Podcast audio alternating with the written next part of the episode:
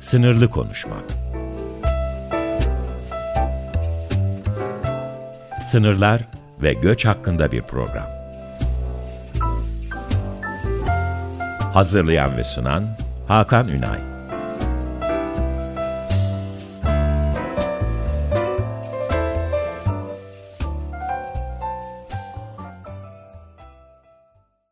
Değerli Açık Radyo dinleyicileri merhabalar. E, iki haftalık bir aranın ardından, zorunlu bir aranın ardından sınırlı konuşmak programıyla karşınızdayız. Elbette e, bugün sınır konuşmayacağız. Çünkü e, çok büyük bir felaketle, belki birkaç felaketle hatta son güncel haberlerle beraber karşı karşıyayız ve birçok depremi bir arada yaşıyoruz. E, bu depremin birçok işte etkisi var. E, hepimize geçmiş olsun. Hepimizin başı sağ olsun. Ama bu süreçlerde herhalde depremden depre, en az deprem kadar yıkıcı olan şey varsa o da sosyal yapıyla alakalı, e, toplumla alakalı sıkıntılardır. Ve tecrübe ediyoruz ki bu sıkıntılarda e, temel kurbanlar, e, temel günah keçileri genelde dezavantajlı gruplar oluyor ve bunların başında göçmenler çekiyor. Dolayısıyla bugün göçmenler üzerinden bir nefret söylemi, kriz dönemlerindeki bu süreçlerde yaşanan nefret söylemini konuşacağız ve bu konuyu konuşmak için çok doğru bir isimle beraberiz. Medya ve Göç Derneği'nden Dilan Taşdemir konuğum bugün. Ee, Dilan Hanım hoş geldiniz öncelikle. Hoş bulduk, merhaba. Ee, dediğim gibi en doğru kişiyle konuşacağız. Çünkü hem dernek olarak hem de bireysel olarak bu konuda e, oldukça yetkin çalışmaları var. Ve e, zannediyorum ki bu süreçte de çok yoğun bir tempo içerisindeler. Çünkü e, konunun bizzat muhatapları e, ve biraz da doğrudan bu konuyu çalışan isimler. E, dolayısıyla bugün bunun üzerine biraz konuşmak, tartışmak istiyoruz. Çünkü dediğim gibi asıl deprem e, toplumun içerisinde oluyor ve bunun geleceğe ilişkin yankıları çok daha fazla olacak. Benim kişisel tahminim. Bunu da tartışırız. Şimdi Dilan Hanım, e, her şeyden önce bu süreci biraz böyle ben dinleyicilerimize hatırlatmak adına yani göçmenler üzerinden çok büyük bir nefret söylemi var, çok büyük bir dezenformasyon var. Bu süreci böyle bir sizin gözlerinizi merak ediyorum. Yani genel olarak nasıl görüyorsunuz, neler yaşandı? Ee, kısa bir böyle bir giriş alabilirim sizden belki. Öncelikle yeniden teşekkür ederim yayına davet ettiğiniz için. Yani sizin de dediğiniz gibi biz Medya ve Göç Derneği olarak da kendi kişisel e, hayatımda da çok uzun yıllardır mülteci hakları ve özellikle mültecilere ve göçmenlere yönelik nefret söylemi ve ayrımcılık ve bunların e, etkilerini ve olası toplumsal sonuçları üzerine çalışıyoruz ve çalışıyorum. Biz çok uzun yıllardır mültecilere ve göçmenlere nefret söyleminin yalnızca onların hayatlarında değil, hayatlarında etki edeceğini değil, aslında bir toplumsal kaosu, toplumsal kırılmayı yaratacağını söyleyerek yapıyoruz aslında savunuculuk çalışmalarımızı ya da e, izleme çalışmalarımızı, raporlama çalışmalarımızı. E, yaptığımız tüm araştırmaların ve işte kampanyaların artık her ne derseniz deyin yaptığımız tüm tüm faaliyetlerin sonucunda insanlara, medyaya, siyasetçilere şunu göstermeye çalışıyoruz. Yaptığınızın, söylediklerinizin sorumluluğunu alabiliyor musunuz? Çünkü bu sorumluluk günün sonunda e, toplumsal bir kaos getiriyor toplumsal bir çatışma getiriyor. Ee, bir arada yaşama yönelik bir darbe getiriyor. Yu söylüyorduk. Ee, ve günün yani özellikle depremde ya da kriz anlarında e, bu söylediğimizin gerçekleşmesini görmek aslında en çok yine bizi üzüyor. Çünkü çok uzun yıllardır aynı şeyi söyleyip duruyoruz. Siz bugün e, bir siyasetçi olarak bir medya aktörü olarak söylediğiniz şey yalnızca bugün etki bulmuyor. Sizin yaptığınız bir işte dezenformatif bir paylaşım, yaptığınız hedef gösteren bir haber yalnızca bugünle ilişkili kalmıyor. Siz mültecilere devamlı hırsız, devamlı işte tacizci, devamlı yağmacı, bilmem ne, e, devamlı işte Türkiye'lilerin haklarını gasp ediyor derseniz e, herhangi bir olay üzerinden de olabilir bu. Bu e, önümüzdeki yıllarda da etkisini gösterecek bir şey haline geliyor e, demeye çalışıyoruz ve bunu e, saha araştırmalarıyla da destekliyoruz. E, depremde de e, bu, bu dediğiniz çok haklı. Her kriz anlarında ya da işte bir toplumsal bir çöküşün yaşandığı bir anda önce bir işte birinin üzerine atmaya çalışırlar. Yani bunu aslında biz mesela ekonomik krizde de gördük. Ekonomik krizin başlarında da gördük. Baş birileri sorumlu. Yani e, bunun esas sorumlusu olan insanlar değil, ekonominin başındaki insanlar sermaye değil, o değil, bu değil, mülteciler ve göçmenler sorumlu. E, yu gördük e, işte geçtiğimiz senelerde ve şimdi de depremde de aslında tabii ki depremin e, sebebini mülteci olarak görmüyorlar. Gerçekten dün e, bir partinin paylaşımında Arap levhası e, üzerinden bir çok vahim, e, çok vahim yani. çok vahim yani hani ya Twitter çok komikti yani hani yazık gel dünyada tek örneği olan şey levha ırkçılığı falan diye yani hani artık tektonik ırkçılık diye bir kavram bile e, girdi e, gündemimize. Neyse hani bu işin komedisi artık yani. Hani böyle de ırkçılık yapılmaz. Böyle de sağ siyaset cidden yapılmaz yani. Ee, neyse hani depremde de gördük ki e, her kriz anında, her afet anında yaşanan e, kaos yine döndü dolaştı mülteci ve göçmenleri buldu. Aslında mesela sadece mülteci ve göçmenleri bulmadı. Bizim en majör olarak duyduğumuz şey yani romanları da buldu. Evet. İşte e, ötekileştirilen tüm grupları aslında bunun e, orada yaşanan kaosu sorumlusu olarak e, göstermeye çalışan bir yaklaşımla karşı karşıya kaldık. Evet yani şimdi biz programa başlamadan önce Dilan Hanım'la konuşurken ben işte kriz dönemlerinde vesaire bahsederken çok doğru bir laf söyledi. Ben çok da katıldım açıkçası. Biz zaten kriz dönemindeydik uzun bir süredir. Ee, buna katılmamak elde değil. Yani bunun adına ne koyarsanız yani ekonomik açıdan bakabilirsiniz, toplumsal açıdan bakabilirsiniz. Bir süredir zaten bir kriz süreciyle e, karşı karşıyayız ve en azından göç çalışan ve göçmenlerle birebir irtibat kuran bizler e, bu süreçlerin tamamında göçmenlerin hep bir dışarıda tutulduğunu ve ötekileştirme meselesinin artık en aş noktaya çıktığını görüyorduk. E, deprem sadece bunu çok görünür kıldı. E, özellikle yapılan paylaşımlar yani siyasi parti kısmını geçiyorum çünkü o kendi halinde e, çok sağlıklı olmayan bir örnek. Ama toplumsal anlamda da bunun ne kadar tezahür ettiğini gördük. Ee, yani sadece bir Twitter'ı açıp hani oraya hashtag olarak bir Suriyeli yazsanız bile karşınıza gelecek 100 tweetten işte iki tanesinin belki sadece e, olumlu veya onları e, e, yani haklarını savunan bir şeye karşılık geldiğini göreceksiniz. Dolayısıyla e, buna sadece sosyal medyayı katmamak lazım. Geleneksel medya da bunun içinde ve kullanılan ifadeler, söylemler maalesef bilinçli şekilde yapılan şeyler değil. E, bunun elbette ki arka planı ve hafızası çok farklı. E, bunun, bunun siyasi tarafı da var, toplumsal tarafı da var. Ama e, sanki toplumsal düzeyde ve daha da aşağı inersek bireysel düzeyde biz empati kuramıyoruz gibi geliyor bana. Ee, bilmiyorum yani özellikle medya çalışan hani medyaya göçü bir yerde tutan bir şey olarak bu konuda ne düşünürsünüz? Daha şey bir taraftan bakıyorum. E, duygusal ve kişisel bir taraftan bakıyorum. Farkındayım. Empati kurmayı e, biliyor muyuz? Ne dersiniz? Yani bilmiyor onu ben bilemem koca bir Türkiye halk empati kurmayı biliyor mu?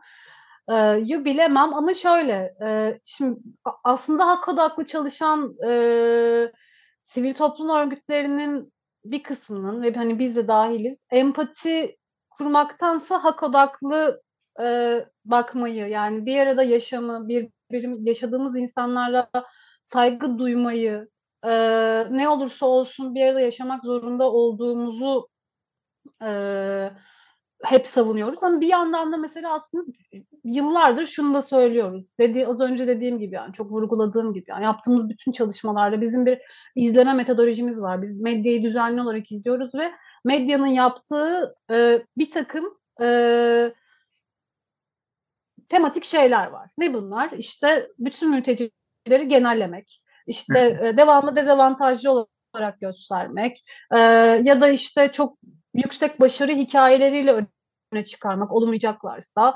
e, gibi gibi. Şimdi bunlar ne getiriyor? Şimdi genellemekten kasıt zaten ortada yani. Bütün mülteciler e, hırsızdır. Bütün mülteciler, işte bütün Suriyeliler hırsızdır. Bütün Afganlar tecavüzcüdür. Bütün İranlılar şudur. Bütün hepsi budur. Şimdi birincisi zaten hani bunun e, gerçek olma gibi bir ihtimali yok. E, hani bunu yapan insanlara da söylüyorum. Yok. Kusura bakmayın ama e, milyonlarca insanın hepsinin hırsız olma ihtimali yok. Öyle olsalardı gerçekten şu an bu, bu durumda olamazdık. Ee, yani 4 milyon insanın hepsinin komple hırsızlık yaptığı bir dünya söz konusu değil. İkincisi e, dezavantajlı birazdan empatiye bağlayacağım bu arada sorduğunuz soruya. Dezavantajlı devamlı insanların dezavantajlı olarak gösterilmesi. Yani mültecilerin, göçmenlerin devamlı işte mağdur, aç, yoksul, ölen kişiler olarak gösterilmesi de insanlarda aslında o eşitlik duygusunu çok zedeleyen bir şey. Yani insanlar şunu istiyor. Ben mülteciyi yoksul, fakir, işte aşırı kötü yerlerde yaşayan, kimi zaman ölen insanlar olarak görmek istiyorum. Benimle aynı yerde, aynı otobüse biniyorsa, aynı hastaneye geliyorsa e, orada ben dur derim. Çünkü o eşitlik duygusu bir türlü sağlanamıyor aslında bu imajına bu e, imaj çalışmasıyla. Şimdi bu noktada ya da işte arada güzel haber yapmak isteyen yani tırnak içinde e, kuruluşlar ve kişiler de işte e, kahraman mülteci, işte aşırı zeki bilmem ne, olimpiyatlarda bir yani hani o kadar iki uç ki insanların mülteci ya muhteşem olmak zorundadır yani tırnak içinde insan olarak görmeniz için, mülteciyi kabul etmeniz için ya muhteşem olmalıdır ya da çok kötü olmalıdır. Sizinle aynı hayatı yaşama ihtimalini kimse kimseye vermiyor. Ee, yani özellikle hani bu hikayeleri yaratan, bu çerçeveyi yaratanlar insanlara bunu vermiyor ve bu sebeple de empati ya buradan yürüyelim duygusal bir yerden yürüyecek ol, olursak da empatiyi yaratmak da çok güçleşiyor. Çünkü birbirini tanımayan iki grup var ve bir grup diğer grubu ya iki uçta görüyor. Ama mesela bu deprem e, zamanında özellikle hani yani ben sahada değildim ama sahada olan arkadaşlarımız vardı. Ve onlardan gelen böyle bazı e, içimizi ısıtan hikayeler de vardı. Ve ben mesela hani, şahsi olarak da empati e, yani hak savunuculuğu çalışmalarımda empatiye karşı bir insanım, insandım açıkçası.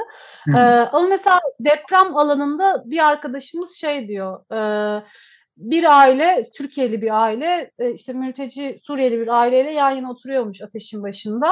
Mesela şey demiş e, Türkiye'li adam Suriyeli'ye, biz sizin ne yaşadığınızı anlamamışız. E, 12 senedir e, biz hep size gidin, savaşın, işte ülkenize dönün diyorduk ama biz gerçekten çocuklarımızın enkaz altında kalması ne demekmiş bilmiyormuşuz.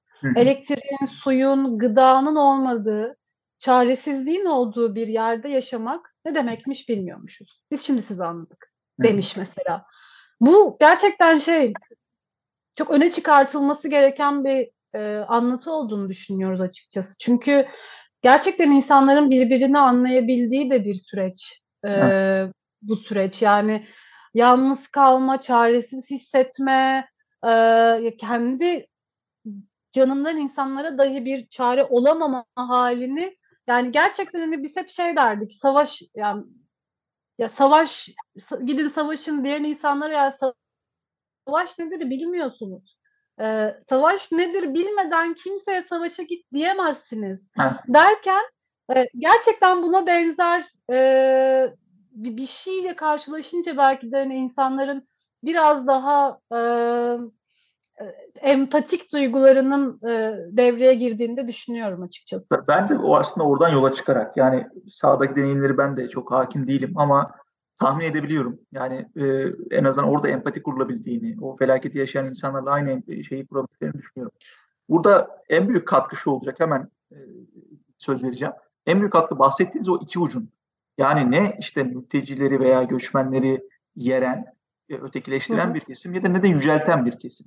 İkisi arasında Hı-hı. artık normal, yani buna herhalde çok e, üzülerek bu ifadeyi kullanıyorum. Normal insan görebilmek e, ancak böyle mümkün oldu maalesef e, görebildiğim bu. Burada iki uçlu bir durum var tabii. Onu tekrar konuşuruz. Ben size sözü tekrar vereyim. Ya şey ekleyecektim. Yok e, ben böldüm sizi. Şey videosu mesela beni deprem boyunca en çok e, umutlandıran, çok kolay umutlanan bir insan değilimdir bu arada. Biz de yayından önce bunu da konuşmuştuk. Evet, evet. Ee, ama hani bir tane orada sanırım e, bir belediye işçisi mi ya da bir, bir insanın Ümit Özdağ şey demişti yani bir ya Allah aşkına ne Suriyelisi? Bırakın ya bizi Suriyelisini, Türkmenini, Kürdünü ya Arap'ını bir bırakın. eldivenlerinizi takın, çöp toplayın. Hani bakın biz burada kendi canımızla uğraşıyoruz. Ya o kadar hani böyle gerçekten bizim belki de iki yıldır, üç yıldır dernek olarak bu kadar net e, söyleyemediğimiz şeyi gerçekten o insan pat diye söyle. O kadar kıymetli bir şeydi ki bu yani. Evet, yani bırakın onda, bizim yakamızı ya. Gerçekten. Çünkü şey çok açık Hakan Bey. Yani hani bu adamların bu yani bu hani bu devamlı provokasyon pompalayan, bu devamlı nefreti körükleyen insanların e, başka insanların iyiliğini düşünmesi gibi bir şey söz konusu değil. E, orada sen işte ben senin işte vatanı koruyorum bilmem ne yapıyorum falan diye çırtkanlık yaparken sokağa da sokağa biriyle çatışmaya e, çatışmak için inecek insanlardan biri de kendisi değil. Yani evet, anlatabiliyor muyum? Ve hani Aynen. bunun bunun bunun görülmesi için de çok acı dediğiniz gibi böyle şeyler e, böyle olaylar yaşamak yaşadıktan sonra bunları um, fark ediyor olmamız, düşünmeye itiyor olmamız bizi çok acı ama böyle anlar bunlara vesile de oluyor ne yazık ki. Evet yani işte medya iki uçlu şeyden bahsetmiştim. Medyanın buradaki bence karşılığı bu. Yani bir taraftan evet kötü haberlerin, o dezenformasyonun, nefret söyleminin yayıldığı ve çok hızlı yayıldığı bir ortama bizi e, e, karşı karşıya yakalıyor. Bir taraftan da yani küçük de olsa e, umut veren belki belki işte gerçekleri gösteren anların da bize ulaşmasını sağlayabilir. Burada size en zor soruyu soracağım. E, bunu yayın öncesinde de söylemedim. Dolayısıyla e, cevaplamanız da çok zor olacak farkındayım. Ne yapabiliriz? Yani bu nefret söylemini, bu e, göçmenlerin veya dezavantajlı grupların ötekileştirilme sürecine sadece kriz dönemlerinden bahsetmiyorum ki tekrar belirtelim. Zaten hep kriz dönemindeyiz uzun bir süredir. Ne yapılabilir? E, ben dinleyicilerimizin de en azından bir, bir fikir edinmesini istiyorum. Yani bireysel olarak başlayan şey büyüyerek devam eder diye umuyoruz çünkü. Ne dersiniz? Ne yapılabilir bu sürece ilişkin? Ne yapmalı? Şöyle şimdi geçenlerde de e, bir röportajda söylemiştim. E, ya nefret söylemi ile alakalı konuşunca mesela nefret söylemiyle mücadelenin bir reçetesi yok. Ee, ama bireysel bir takım sorumluluklarımız var. Yani bireyden kastım yalnızca işte, işte Hakan Dilan ya da o bu değil yani. Herkesin bulunduğu alana dair bir takım bireysel sorumlulukları var. Şimdi biz e, medya çalıştığımız için daha çok medyaya ve medya kullanıcılarına yönelik bir takım e, yol haritaları ya da işte yapılabilecekler listesi sıralıyoruz. Ama bir yandan da şunu da unutmamak gerekiyor. E, özellikle mülteci ve göçmenlerle alakalı olan e, yani durumlar çok değişken şeyler. Yani işte bir gün işimizi elimizden alıyorsunuz gibi bir söylem çıkıyor. Öteki gün işte muz yediler diye insanlar linç ediliyor. Başka bir gün işte e, birisi Afgan mülteci ölü kadının kolunu kesti diye yalan söylüyor bilezikler için. Yani hani bu devamlı şey içeriği devamlı değişen bir şey. E, yani diğer e, öteki diğer dezavantajlı gruplar gibi değil tam olarak aslında. Hı hı. Fakat e, bunlara karşı genel olarak yapacağımız bir takım şeyler var. Şimdi birincisi buna bir niyetli olmak tabii ki. Yani hani e, bir arada yaşama, e, toplumsal huzur içinde, toplumsal barışın, diyalog kültürünün olduğu bir ülkede yaşamaya ikna olmak lazım ve buna niyet etmek lazım. Yani bu, bunu istiyor olmak lazım özetle. Bu zaten bayağı bir işi götürüyor. Zaten hani iyi bir insan olmaya dair bir hani motivasyon ve irade vardır demek. Şimdi ikincisi daha hani pratik şeye gelecek olursam. Ee, az önce dediğim şeyler çok önemli. Yani bu genellemek. Yani e, hani düşünsenize hani şöyle, şöyle haberler duyduğumuzu düşünelim her gün. Türk adam işte eşine şiddet uyguladı. Yani işte ya, Türk tecavüzcüler, Türk hırsız, işte Türk dolandırıcı başka bir Türk'ü dolandırdı falan. yani hani, anlatabiliyor muyum yani? yani her gün her gün her gün her gün her ya bunun e, şeyin bir sormak yani hani, hırsızın başına Suriyeli'yi koymanın nasıl bir anlamı var? Nasıl bir e, ne, nereye işaret ediyor yani bu? Ya da hani bir Türk'ün hırsızlık yapması Türkiye'deki bütün Türklerin hırsız olduğu anlamına mı gelir? Böyle bir şey yok. Ya da hiçbir şey yapmayın ve durun oturun. Ee, nasıl bir insansınız? Nasıl bir aileniz var? Ee, nasıl bir arkadaş çevreniz var? neler nelerle karşılaşıyorsunuz günlük hayatta? Tamam siz neyseniz herhangi bir mülteci de o. Heh. O kadar yani. Bu insanlar bu kadar yaşıyor. Çünkü dü- dünya bu kadar. Yani yapılabilecek şeyler bu kadar. İşte doğmak, büyümek, yaşamak, bir aile kurmak istiyorsa, e, işte okula gitmek, okumak, izlemek, yani hayat bu kadar. Yapılabilecek şeyler bu kadar. Ve bir insanın hayatı boyunca tek motivasyonunun suç işlemek olması mümkün değil. Ee, hani gerçekten empati kuracaksak önce kendimize bakalım. Ben neysem başkası da oduru düşünelim. İkincisi e, hani bu daha şey herkesin durduğu yerden yani çok en basit yöntem bu bu arada yani hani şey iki malzemeyle nefret söylemi nasıl yapılmazın cevabı bu. Ee, ikincisi yani medya inanılmaz bir e, cehennem. Bazen şey diyoruz biz işte e, dernekten arkadaşım Twitter kapatılsa mı ya falan diyoruz yani hani yararın daha çok zararı var. Çünkü yani biz varken devamlı işte siz bir saatlik arama tarama yapmışsınız. Biz üç yıldır yapıyoruz mesela. Yani düşünün. üç yıldır günlük tarama yapıyoruz biz sosyal medya e, mecralarında. Bir yandan da şöyle bir şey var yani hani gerçekten bir tweet'in 5 milyon kere paylaşılması gerçekten o kadar insanın paylaştığını ve o kadar insanın bu e, fikre adapte olduğu anlamına gelmiyor. E, ta, desteklediği anlamına gelmiyor. E, bir yandan da sosyal medya mecraları e, iyi insanların değil, e, tırnak içinde kötü insanların daha fazla e, ses bulabildiği bir yer. Çünkü yani bir linç kültürüne çok teşne bir yer, te, teşne yerler, e, dezenformatif bilgilerin e, sirküle edilmesine çok teşne yerler. Yani hani aslında e, ya zaten bunlar böyle, zaten bizim değiştiremeyeceğimiz bir şey bu. İşte nefret söylemi bir yerde yaşayan falan hani deyip e, geri adım atmamak gerekiyor aslında. Yani orada gördüğümüz şey toplumun sokağın birebir yansıması değil. Bakın milyonlarca insanın milyonlarca mülteci komşusu var. Ve e, her gün biz e, sosyal medyadaki kadar nefret e, şey gör saldırısı görmüyoruz sokaktan. Yani hani bir şey yani farkına varmak sadece.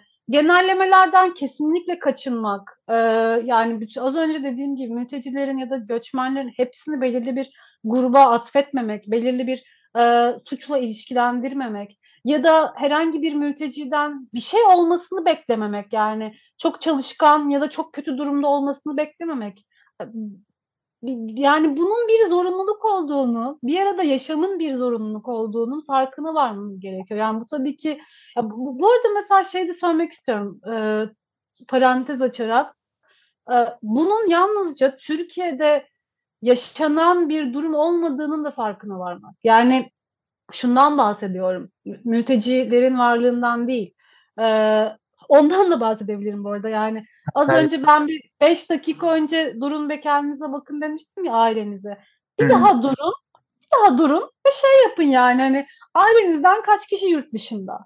Ya çünkü Hı-hı. böyledir yani hareket insan hareket eden bir şeydir. İnsan e, hayatta kalabilme ya insanın en büyük içgüdüsü hayatta kalmaktır ve bir yerlere gider insanlar. Yani bu çok normal bir şeydir. Yani bu dünyanın hareketliliğini bir kavramak ve e, bu sebeple bir arada yaşam olgusunun yerleştirilmesi gerektiğini savunuyoruz özetle.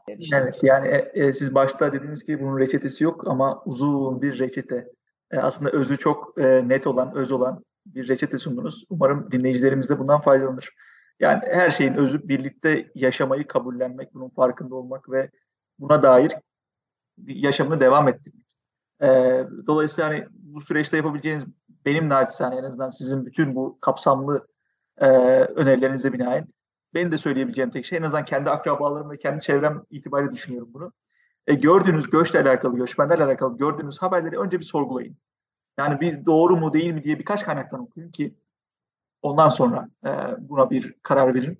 E, tek benim de bu alanın uzmanı olmayan biri olarak diyebileceğim şey bu e, en azından o kısmı belki bir toparlamış oluruz. Ya, bu arada şey çok pardon yayın bitiyor sanırım ama doğru olabilirdi. Bunda problem yok. Yani gerçekten e, bir Suriyeli hırsızlık yapmış olabilir. Bir e, işte Afganistan menşeli birisi tacizde bulunmuş evet, olabilir. Evet. Yani e, bu haberler hepsi yanlıştır vesaire demiyoruz. Olabilir ama dediğim gibi yani suç şahsidir. Nasıl ki bir Türkiye'nin yaptığı suçtan bütün Türkiye'lileri sorumlu kılmıyorsak aynı şey e, mülteci ve göçmenler için de geçerli ama dediğiniz mülteci ve göçmenler için ayrıca önemli çünkü e, gerçekten aşırı fazla yanlış bilgi var. Aşırı Çok- fazla. Çok fazla Ve var. hani Yani. bu yüzden önce check edin, teyitleyin. Sonra e, da okey böyle bir haber olmuş. E, Hı hı. ve ama bunu ben bütün e, milyonlarca insana e, insana Evet. atfedememi de düşünmek gerekiyor. Evet yani umarım e, bir nebze olsun bu sürece olumlu anlamda katkı vermiş oluruz. Dilan Hanım çok teşekkür ediyorum ben katkılarınız için. E, Ben sizi teşekkür biraz, ederim, Sizi çok biraz yorduk böyle uzun uzun. e, Estağfurullah. Ben araya Yok. çok girmek istemedim çünkü zaten alanın uzmanı varken bana düşmez. Ama yani verilen reçete e, açık konuşalım. Verilen reçete çok önemli. E, umarım dinleyicilerimiz de bundan e, fazlasıyla faydalanırlar. E, değerli dinleyicilerimiz sizlere teşekkür ediyoruz. Bu zor süreci hep beraber atlatacağız ama dediğimiz gibi birlikte yaşamanın mümkünlüğünü farkında olarak, bunu anlayarak ve benimseyerek yapacağız. E, özellikle to- toplumsal anlamdaki, sosyolojik anlamdaki depremlere maruz kalmamak için ileride. Bunu yapmak zorundayız. E, teşekkür ediyorum dinlediğiniz için. Bir başka bölümde görüşmek üzere. Hoşçakalın.